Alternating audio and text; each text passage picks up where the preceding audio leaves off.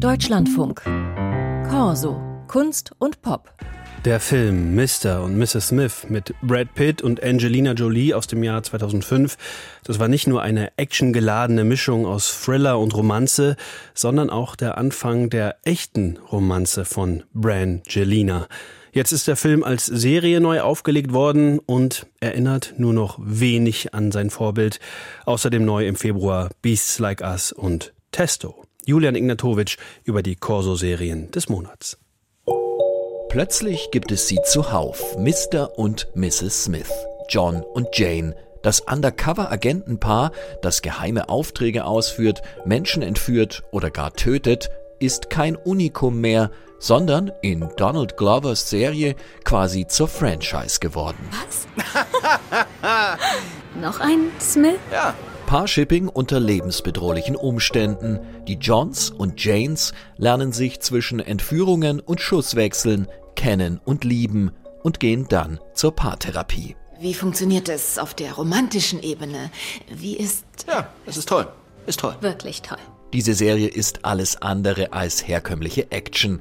Dem vielseitigen Serienmacher Glover, der ja auch als Musiker und Komiker erfolgreich ist und der in der Serie die männliche Hauptrolle verkörpert, also John Smith, ihm ist eine wunderbar absurde Geheimdienst-Persiflage gelungen.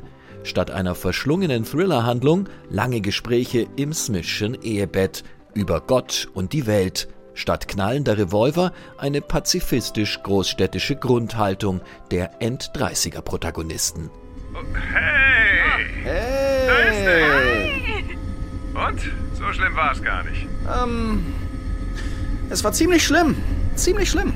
Actionfans oder Fans des Kinofilms von 2005 wird das enttäuschen, denn Action gibt es in Mr. und Mrs. Smith, wenn dann nur mit Augenzwinkern. Glover macht aus der Vorlage ein psychologisches Ehedrama mit viel Witz und Leichtigkeit, das immer wieder plötzlich ins Absurde und Tragische kippt.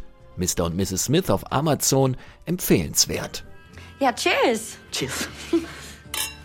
Date Night mal anders heißt auch das Motto der österreichischen Serie Beasts Like Us. Nathalie, Raffi, Lukas und Simon nuckeln noch an ihren Pina Coladas, als draußen plötzlich die Pandemie ausbricht, die Zombie-Pandemie. Es wäre der erste Zombie-Vorfall seit Jahrzehnten. Fest steht, dass WHO-Spezialeinheiten bereits mit neuem Impfstoff auf dem Weg sind, um der Situation Herr zu werden. Kurz später haben sie selber einen Zombie in der Wohnung. Zum Glück sind die vier aber geimpft und können die Gefahr per Sofortinjektion irgendwie bannen. Ihr äh, seid doch alle geimpft, richtig? Ganz schön schräg ist ganz normal in Beasts Like Us. Wo Mr. und Mrs. Smith mit seinem Humor die Generation Y anspricht und widerspiegelt, trifft Beasts Like Us den Ton der jüngeren Generation Z. Die Menschen und die Monster, nicht nur Zombies, sondern auch Dämonen, Vampire oder ein queerer Hausgeist, arrangieren sich mit Hilfe einer Kreaturenrechtscharta und der Kreaturenkripo.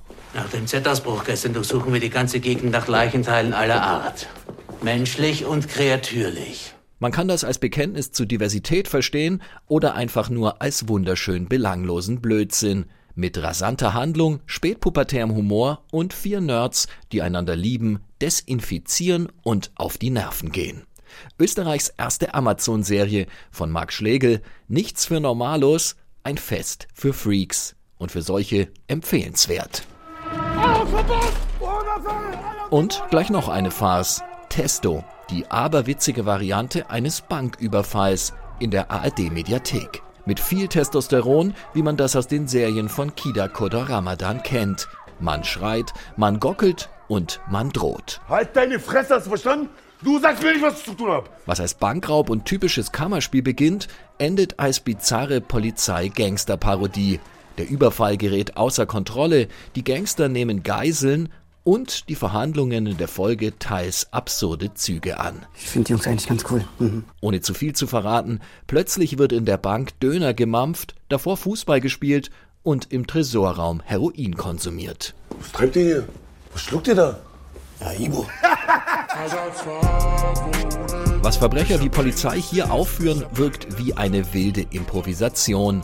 Und ja, ist es auch, denn die Serie ist zu einem großen Teil spontan am Set entstanden und in wenigen Tagen gedreht worden. Eine Bank, fünf Bankräuber, sechs Geiseln. Viel mehr hat Regisseur, Drehbuchautor und Hauptdarsteller Ramadan zusammen mit Regisseurin Olivia Retzer vorher nicht festgelegt. Dafür haben sie eine namenhafte Besetzung zusammengebracht. Nur so kann das Ganze klappen. Frederik Lau, Stipe Erzeg und Ruby O'Fay stechen in ihren wunderbar überzeichneten Rollen hervor. Auch die Rapper Wazel und Mortel machen Eindruck. Natürlich läuft auch im Soundtrack viel Gangster-Rap. Testo in der ARD-Mediathek. Empfehlenswert. Die Serien des Monats von Julian Ignatowitsch waren das.